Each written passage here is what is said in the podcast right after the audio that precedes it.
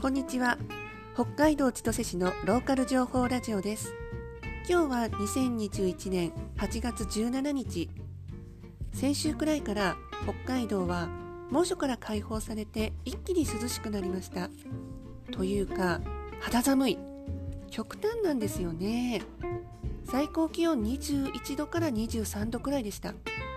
その前は3週間連続で30度前後です。一気に夏から秋っていう雰囲気です。変な気候ですよね。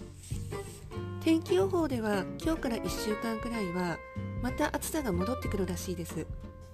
今日は24度くらいなのかな。過ごしやすいですよ。でも今は本州方面で豪雨災害が発生してますよね。ニュース見てると心配になります。私の兄弟や親戚が本州に住んでますし何より北海道だって豪雨や豪雪で被害に遭うことが増えてるような気がします。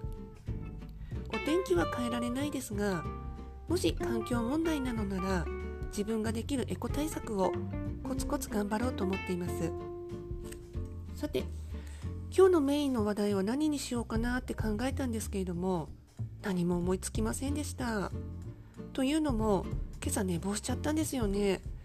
いつもなら家を出る時間の1時間半ぐらい前に起きるんですけれども今日は40分前に飛び起きました。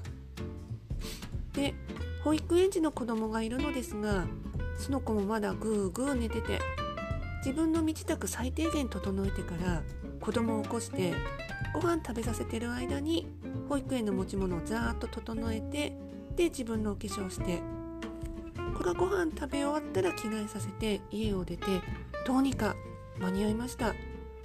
帰宅したら安心感で動けませんでしたね。独身の時ならこういう事態でもどうにかなんとかなるんですけれども子供がいると2人分なので本当に焦ります。